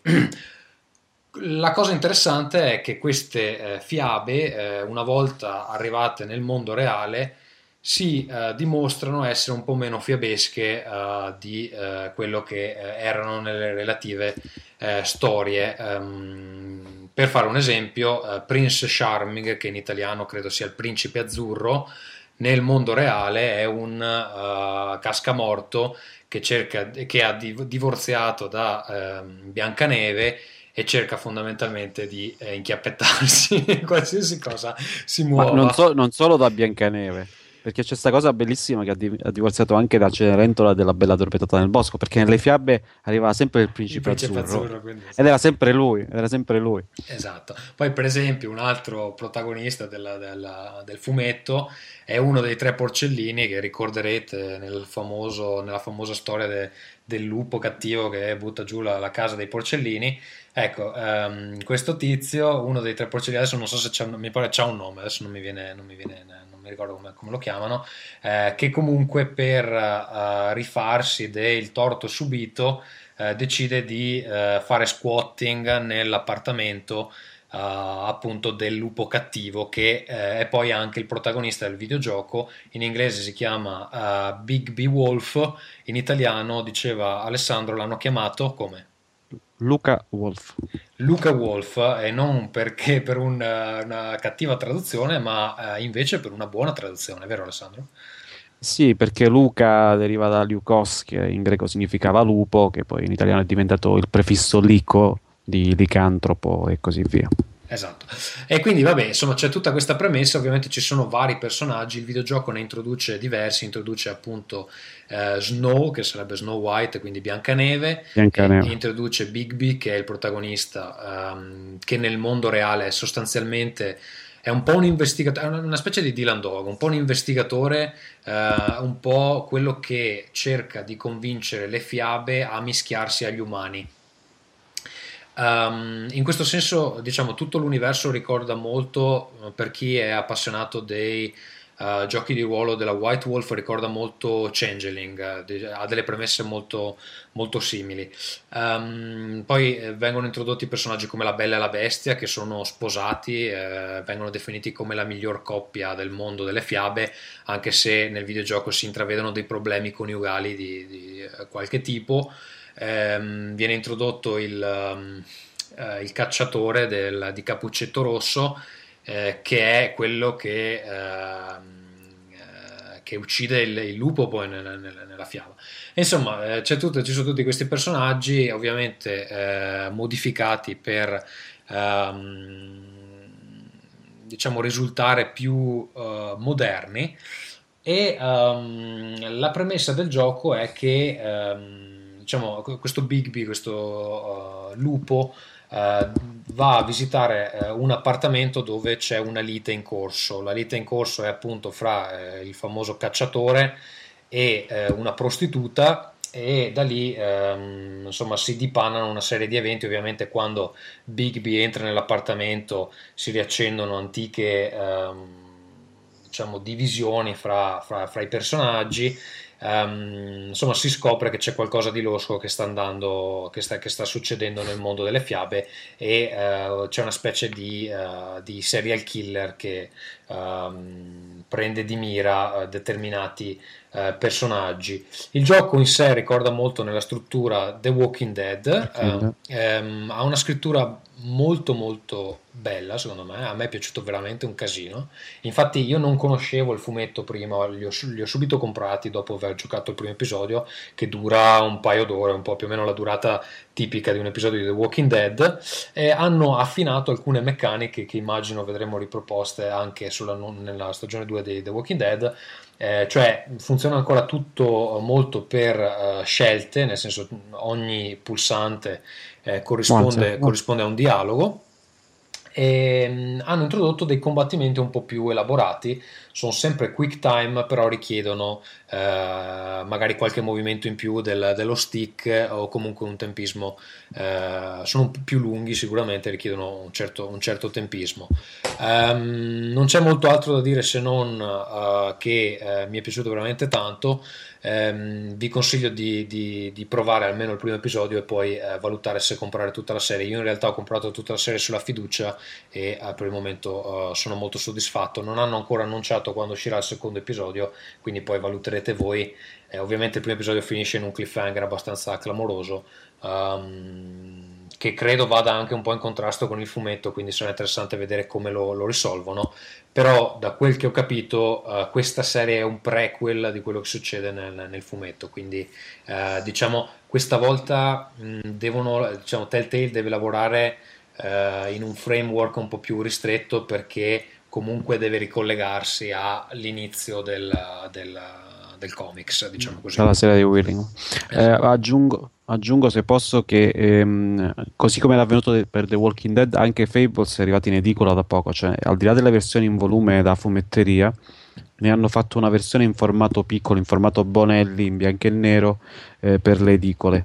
Credo sia in bianco e nero, non l'ho comprata perché ho, ho tutti ho tutte le versioni, ho, ho tutti i volumi precedenti, ma chi fosse interessato da queste storie, insomma, lo trova anche in edicola. Credo si chiami C'era una volta Fables o qualcosa del genere, la versione edicola. Ok, però questi sono i numeri piccoli, giusto? Non eh, i volumazzi. No, no, è in formato appunto in formato ridotto. Eh, in Italia ha avuto abbastanza successo, tu abiti all'estero, quindi magari forse non lo sai, ma la versione da edicola di The Walking Dead, allo stesso modo che era uscito prima in volume, adesso l'hanno riproposto in edicola ormai da un annetto, in formato, in formato text, in formato Bonelli, in bianco e nero. Sì, ma, Eh, ma poi quanto materiale c'è? Perché ad esempio il volume, tipo il volume 1 di Fables che ho io, raccoglie i primi 5, diciamo le prime 5 uscite originali.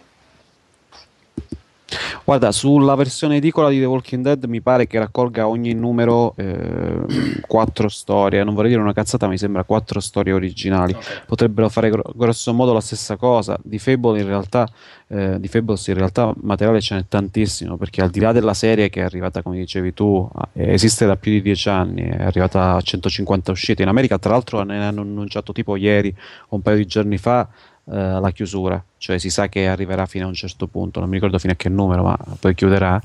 E poi ci sono vari progetti spin-off, varie serie collaterali, lupi mannari americani e tante altre, quindi materiale per riempire un mensile da edicola ce n'è assolutamente. Ok. Mm, tornando un attimo al gioco, il bilanciamento azione rispetto a Ma mm, allora, un nel- nel gioco perché la, la- la demo è tutta scazzottata e basta, quella che citavi anche tu prima. No, nel gioco ci sono due combattimenti. C'è, non so che ci sarà sca- c'è la scazzottata con il cacciatore, con il. Sì, esatto, quella all'inizio nello, Vai, quella, è proprio, quella è proprio l'inizio e poi ce n'è una verso la fine che è una, tipo un boss fight, anche molto Mm. interessante, nel senso che è un po' più elaborata rispetto al- a quello che ti aspetteresti. Mm. Non so, la demo non mi aveva convinto appunto perché era, era praticamente solo action, eh, però... No, no, la, la punto- sto- la storia è veramente... eh, Guarda, ti dico, è un gioco che ehm, la mia ragazza si è seduta sul divano di, di fianco mentre stavo giocando e se l'è guardato tutto, quindi, Mm, mm. quindi è anche, anche piacevole da giocare in coppia eh, perché comunque alla fine eh, la maggior parte del gioco è decidere esattamente cosa fare in una determinata situazione oppure che dialogo scegliere, eccetera. Quindi Certo. è anche un po' tipo diciamo il gioco da, da girlfriend. Diciamo così. Ehm, Alessandro, tu stai giocando, vedo qua nella lista un gioco molto interessante che hai appena iniziato, cioè Metal Gear Solid 4. Come mai? Sì, allora, eh, beh, sono un grandissimo fan della saga, però non si sa bene per quale motivo il quarto era sempre rimasto un po' indietro. Cioè, fondamentalmente penso di averci provato quelle due o tre volte, però puntualmente iniziando a giocarlo alle 11 di sera, eh, ti risvegliavi con il controller in mano all'una e mezza senza che fosse finita la cazzina iniziale e, e quindi non ce l'ho mai fatta. Poi, Scusa, ti interrompo un secondo. C'è, c'è- è famoso Metal Gear Solid per la cutscene finale. Io ricordo di aver finito il gioco a mezzanotte, all'una e mezza la cutscene finale non era ancora finita. Cioè, una roba agghiacciante, veramente. Scusa, Eh beh, questa cosa mi rincuora perché più o meno penso che lo finirò a un orario simile a quello a cui l'hai finito tu. Quindi, Ehm, no, ho deciso di recuperarlo appunto in parte perché sono fan della serie, e in parte perché ormai le notizie sul 5 eh, iniziavano a uscire, tant'è che negli ultimi giorni hanno annunciato eh, questo che sarà un vero e proprio prologo a quanto pare a, a primavera con tanto di prezzi d'uscita differenziati tra retail e Ah, ecco, digital delivery, quelli, eccetera, quelli eccetera. non l'ho letto, eh, adesso me li guardo. E quindi mh, ho detto, beh, allora prima o poi devo giocarlo questo 4 e avendo finito The Last of Us eh, poco tempo fa o comunque poco prima di partire per le fiere che poi mi hanno tenuto lontano da casa, eh, ho deciso, ok, il prossimo gioco deve essere Metal Gear Solid 4 eh, quindi ci sto riprovando. Ho finito il primo atto ieri sera che devo dire non mi ha entusiasmato più di tanto, nel senso che non è che succedano cose particolarmente pirotecniche e devo dire che non è invecchiato benissimo, mh, soprattutto in termini di volti. Eh, se vi ricordate la, mh, eh, quella sequenza iniziale durante l'installazione dove lui fuma una sigaretta ed è pieno di consigli sulla salute o, o di aneddoti sulla, sulla serie, eh, già lì non è che sia così eccezionale il, il suo modello, comunque soprattutto il volto secondo me non è, non è rimasto al, al passo. Poi per carità sono passati, eh, aiutatemi, 2008, 2009, Non è addirittura 2007? addirittura potrebbe anche essere. Adesso ho la custodia qua davanti, ma non vorrei, non vorrei sbagliarmi. Vabbè, comunque sono Eh, passati una serie di anni. Infatti, più, più che altro, ehm, mentre finivo il primo atto e dal primo atto al secondo l'ambientazione cambia di colpo, come, come come speravo, mm, ho riflettuto un secondo su tutto ciò che mi ricordavo in termini di copertura stampa dell'epoca e mi sembrava che ah, del gioco avessero sempre solo fatto vedere il Medio Oriente, sempre questi vicoli polverosi della cittadina sotto attacco con due fazioni che si scannano e, e tu che sei tra le incudini del martello devi cercare di non farti vedere mai. Eh, invece il secondo atto si apre in un luogo completamente diverso e la cosa mi ha, mi ha deliziato abbastanza. Eh, mentre mi pare che la sua struttura classica del eh, ti faccio vedere tutti i boss molto presto nel gioco e poi mano a mano te li sputo addosso e te li faccio affrontare. eh, mi viene da pensare che rimarrà quella. Poi, per carità, magari voi l'avete giocato vi ricordate, potete confermare o smentire la cosa. Mm, mi pare, adesso mm, no- non mi ricordo esattamente, ma f- f- fondamentalmente la- i boss mi pare vengono distribuiti un po' come negli altri Metal Gear, tipo alla fine di ogni capitolo Mm. ne hai uno. Però te li faccio vedere molto prima in modo che Sì, sì. Ti metto sul chi vive. Adesso Perché mi ricordo il migliore era quello che sembra un, un octopus, eh, Mm. non mi ricordo come si chiami, ma... col- con il corpo penzolante in mezzo. Sì, sì, sì, quello, quello è Mm. ottimo. Eh, boh, secondo me il, il 5 promette bene, il 4 essendo rimasto indietro ho deciso di recuperarlo. eh, mi pare discre- discretamente facile, ma magari perché è all'inizio e io non sono il mago dello stealth, anzi. Eh, vediamo, Mm, io ho amato la follia al terzo, tant'è che vorrei sempre rigiocarlo, però poi il tempo è quello che è. Eh, per ora non sono soddisfattissimo di questo 4, però ve- vediamo come evolve. Mentre mi riaggancio a quello che dicevo prima su Last of Us, ehm, finito qualche settimana fa, con me non ha funzionato così tanto. Eh, ho colleghi che in ufficio che si sono strappati i capelli e sono venuti rotolando in ufficio decantando le rodi di The Last of Us. Eh, su di me non ha fatto tutta questa presa, devo dire la verità. Tant'è che l'avevo mollato lì per delle settimane perché mi sembrava non decollasse mai, che è un po' la frase che dicono tutti su Last of Us, per poi ricredersi alla fine. A te non è piaciuto nemmeno il finale? Ma allora, sicuramente c'è quel passaggio, o comunque una delle sezioni che mh, svetta rispetto a tutte le altre. Eh, però questi personaggi eccezionali per scrittura o per eh, azioni che compiono o per mh, background personale io non, non li ho visti fondamentalmente. Ok, secondo te perché Eh. non, non sono, non deliverano? Mm, allora, la ragazzina non mi ha mai detto nulla. Eh, tra l'altro, rila- riallacciandoci al discorso fumetti, ho letto anche i fumetti che ha pubblicato la Dark Horse e non mi sono piaciuti nemmeno quelli. Mm, anche per il tratto, ma vabbè, lì è un altro discorso perché non c'entrano veramente nulla con l'atmosfera del gioco. O, o- non so, d- danno una specie di introduzione al personaggio di lei che. Mm, non l'ho visto così profondo, sono la solita ragazzina che ok, deve maturare in fretta e deve farlo a, I fumetti sono eh, quando lei di che età è? Cioè la stessa età del Eh, gioco? Poco prima perché l'arrivo di lei nella zona di quarantena nella città e quindi lei che si ambienta, o meglio non si ambienta, eh, e ha l'opportunità di dare un'occhiata al mondo esterno e di prendere confidenza con il fatto che là fuori c'è qualcosa di molto cattivo, pericoloso e rischi la pelle. Eh, e, poi finito il fumetto, dopo poco inizia, si riaggancia subito alla storia del gioco. Eh, tutti mh, dicevano grandi cose di Joel, però boh, a me non non so, anche suo, l'aggancio tra il suo passato e cosa è successo alla figlia all'inizio del gioco rispetto al rapporto con Ellie durante tutto lo sviluppo della trama. Non so, eh, forse l'avevo intuito che sarebbe andata a finire così, quindi l'ho vissuto un po' come una, un'evoluzione scontata e quindi su di me ha fatto poca presa.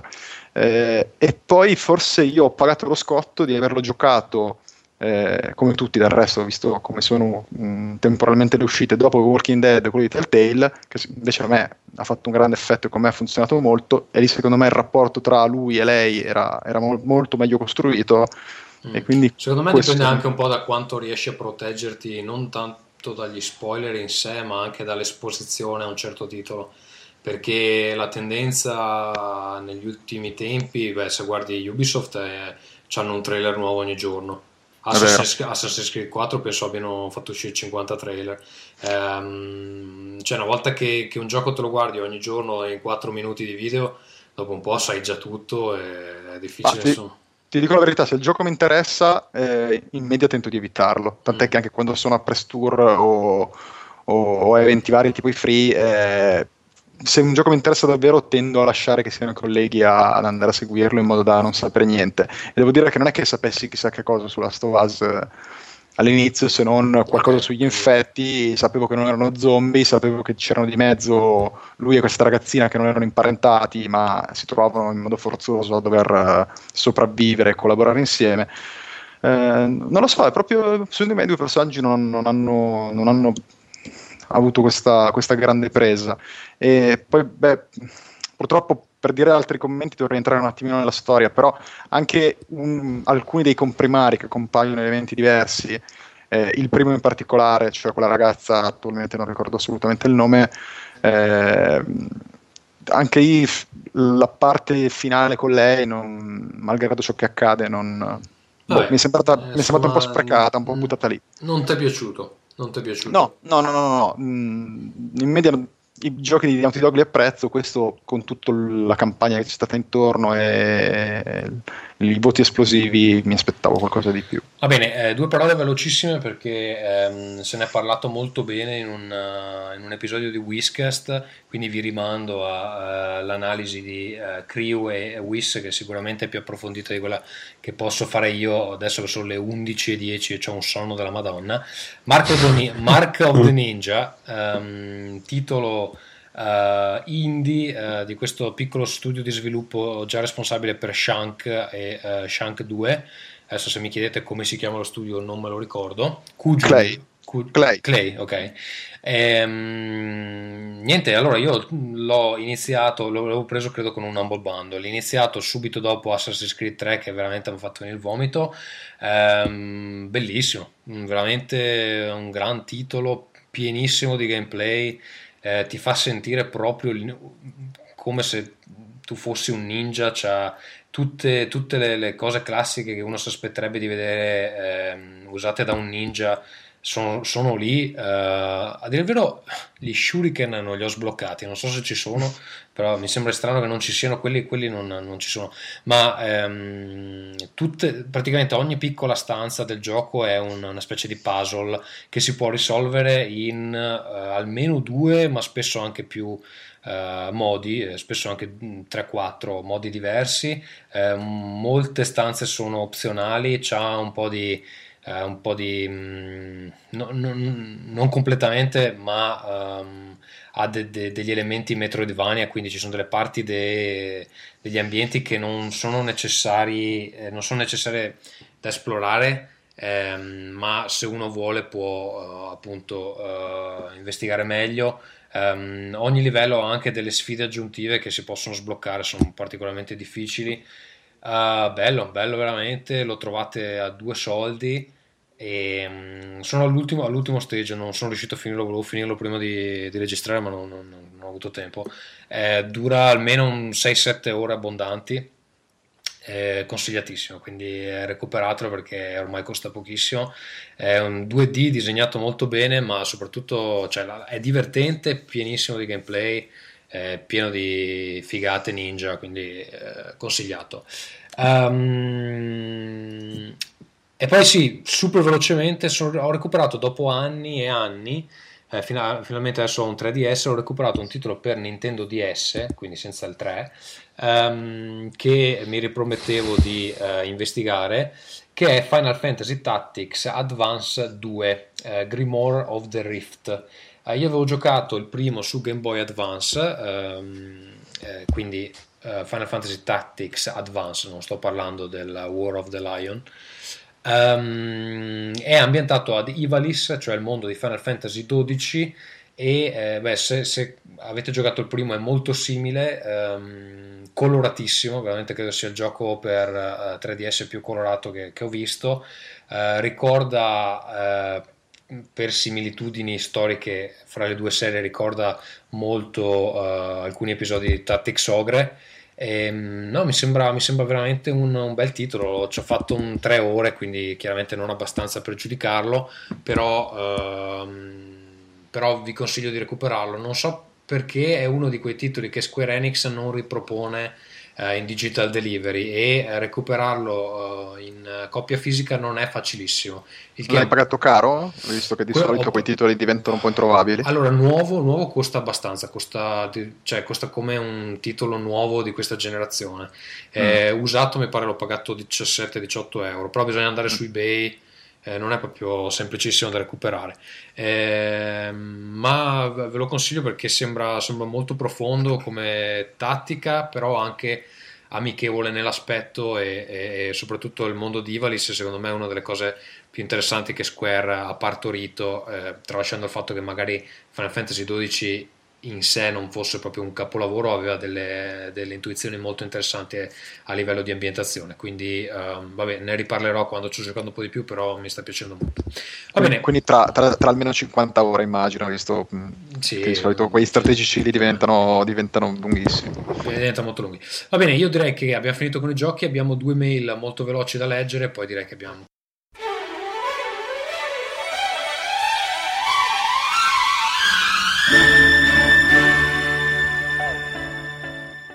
Allora, abbiamo un paio di email. La prima è di Pierpaolo Mastice. Eh, Alessandro, vuoi leggerla? Sì, salve ragazzi di Rincast, vi seguo sempre con molto piacere, mi dispiace molto che Vito non sia più della truppa, ma spero ritorni. Vengo subito al sodo, mesi fa vi ho scritto una lunga mail in cui parlavo dei servizi di digital delivery su PC, in particolare Game for Windows Live. Ora, tutti voi sapete che il servizio verrà giustamente chiuso da, nel luglio del 2014, urrà, io in quella mail avanzavo già ipotesi su come sarebbe potuto essere migliorato e meno invasivo. Detto fatto, la Microsoft mi hanno ascoltato e hanno deciso che se continuavano su quella strada non sarebbero andati da nessuna parte. Il live su PC era, come si dice, un morto che camminava e la sua utilità e praticità erano prossimi allo zero. Le software house poi non lo usavano più neanche e quindi questa sua dipartita non può che farmi piacere, visto che tutti i giochi Game for Windows Live credo andranno su Steam, dato che ormai lo standard è fatto su PC. Il primo gioco è stato Bioshock 2, altre seguiranno a breve. Cosa ne pensate?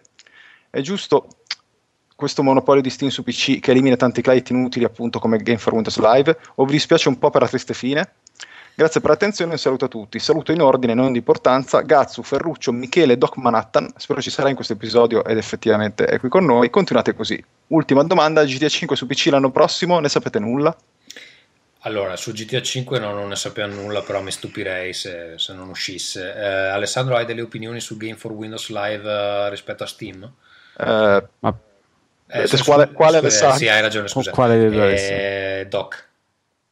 Guarda, penso che non gli sbatta davvero a nessuno che Game for Windows Live sta per schiattare e penso che a nessun giocatore PC dispiaccia avere un solo client con cui giocare che è Steam. Ehm, è un monopolio, sì, ma eh, si è affermato il più forte per varie ragioni, per n ragioni, e quindi anche sti cacchi. Cioè, Peraltro è anche un monopolio che è stranamente molto apprezzato dai giocatori, nel senso che non c'è nessuno che si lamenta di Steam fondamentalmente. Sì, è una di quelle cose, Steam non viene considerato il male come succede per altre situazioni di monopolio, ehm, non è una roba Microsoft e quindi questo questo già la faceva partire avvantaggiata eh, come piattaforma e mh, mm, penso che non dispiaccia davvero a nessuno. Effettivamente, come dice il nostro ascoltatore Pierpaolo Mastice, nasceva già male, il, il live per, per Windows era una cosa forzata Ehm, non facevano, non, che non faceva presa su niente, cioè gli elementi su cui si è basato all'inizio il, il successo del live, al di là del fatto che eh, era obbligatorio utilizzarlo per giocare eh, online eh, su, su, su, Xbox, eh, cioè, intendo quegli elementi come gli achievement, insomma, quelle robe che portavano la gente a incollarsi, a giocare anche i giochi brutti, ricorderemo all'inizio della generazione, pur di fare punti, eh, pur di millare giochi, ehm, su PC non hanno avuto questa presa, quindi anche sti cazzi tutto sommato. Sì, l'unica io cosa io... di cui ho sentito che c'è alcuni giochi che supportavano Game for Windows Live eh, hanno già iniziato ad avere dei problemi eh, che alcune cose non funzionano più perché credo stiano già iniziando a dismettere delle cose a smantellare sì, sì, certo. ehm, Alessandro quell'altro hai io, qualcosa aggiungere? Io ricordo che Fallout 3 era uno dei giochi game, Games for Windows Live e, e, quindi lo scaricavi da Steam, lo facevi partire, ti chiedeva il login di Microsoft, si loggava su Games for Windows Live e lì si entrava in un vortice di shortcut da tastiera per aprire o la dashboard, quella appunto di Games for Windows Live, o quella di Steam, e a volte si aprivano tutte e due e quindi succedeva il finimondo. Che è un po' la stessa situazione che c'è adesso se giochi Far Cry 3 su PC, che ti si apre uh, Uplay. Uplay, che, Uplay. che è una rottura di coglioni, non ho ancora capito cosa serve secondo Ubisoft. Eh, veramente insopportabile. Sì, io spero che muoiano tutti. Eh, chiaro che bisogna avere fiducia in Steam che non, insomma, non diventino dei, dei, dei bastardi, però per il momento si sono comportati bene, poi vediamo. Ma direi di no, perché tanto ogni volta che fanno un, uh, una campagna sconti tipo Natale gli arrivano addosso tanti di quei milioni da fare paura, quindi non penso che diventino improvvisamente ostili al pubblico che tanto li ama. Ecco.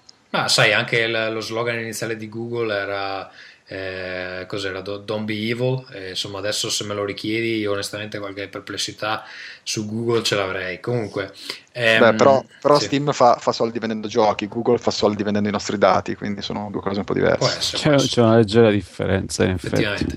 Va bene Doc uh, poi ti mollo perché sento, sento la, la, vita ti, ti, sta lasciando chiaramente um, Anthony82 ci scrive un'altra email Aspetta che la leggo mentre mi tocco i coglioni, però è un attimo solo.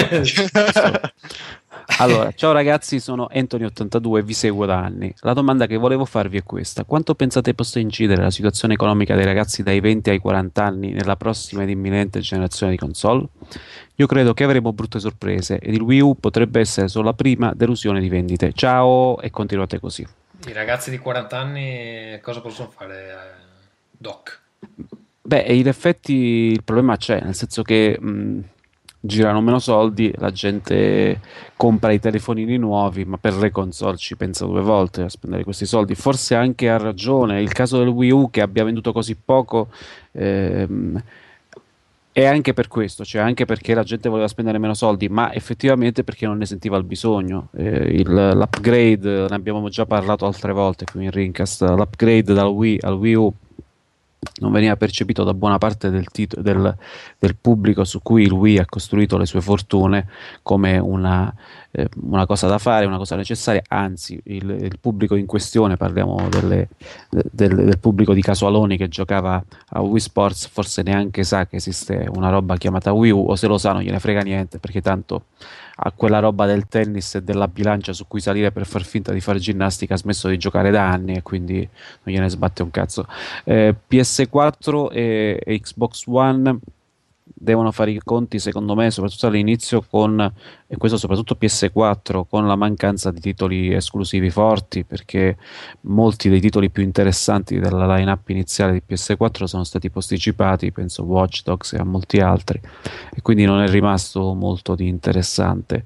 Xbox One ha qualche titolo interessante in più, forse tra le esclusive, ma mm, non vedo tutta questa gente che correrà ad accapigliarsi come si pensava fino a qualche mese fa per acquistare le console questo Natale, anche e soprattutto perché la generazione attuale ha ancora diversi titoli importanti. Pensiamo solo a Gran Turismo e che impatto possa avere in termini di vendita un gioco come il nuovo Gran Turismo, eh, ancora dei giochi importanti da spendere prima di terminare il proprio ciclo vitale e diventare macchina da rifilare ai ragazzini, ai fratellini minori, come è sempre avvenuto per le console quando esce la nuova.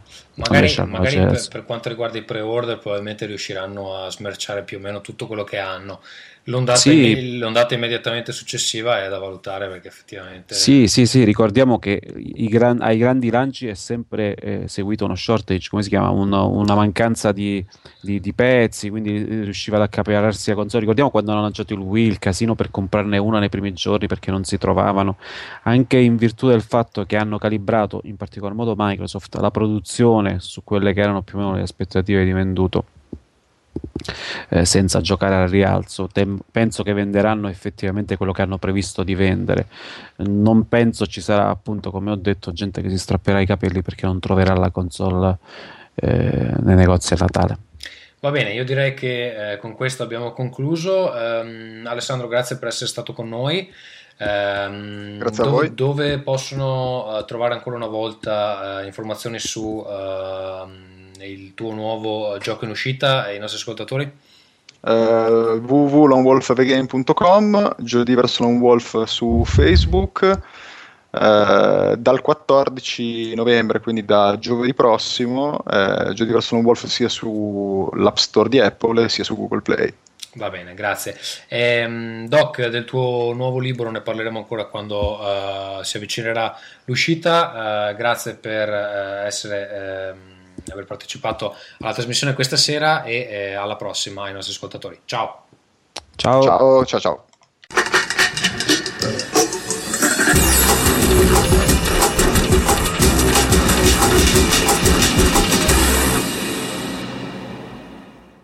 Nostri contatti, come sempre, sono rincast.gmail.com. Uh, trovate tutti gli aggiornamenti del podcast, le puntate incluse ovviamente sul blog www.rincast.it.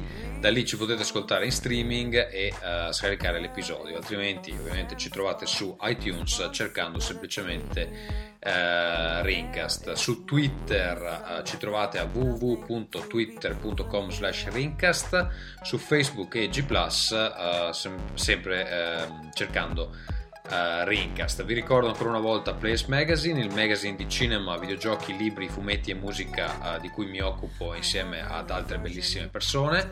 Um, da qualche mese abbiamo cambiato completamente il sito della rivista, uh, adesso è perfettamente fruibile anche da dispositivi mobile. Il sito è www.placemagazine.it, ci sono aggiornamenti giornalieri, quindi date un'occhiata. Um, sempre per quelli che hanno nostalgia di Vito lo uh, trovate a vitoiovara.wordpress.com tra l'altro uh, insomma, informazione per, per chi eh, non lo segue assiduamente ha uh, incominciato una nuova serie YouTube che si propone di essere il sequel spirituale di corso per videogiocatori professionisti. Questo si chiama videogiocatore over, over 30 è tutto alla prossima Ringcast.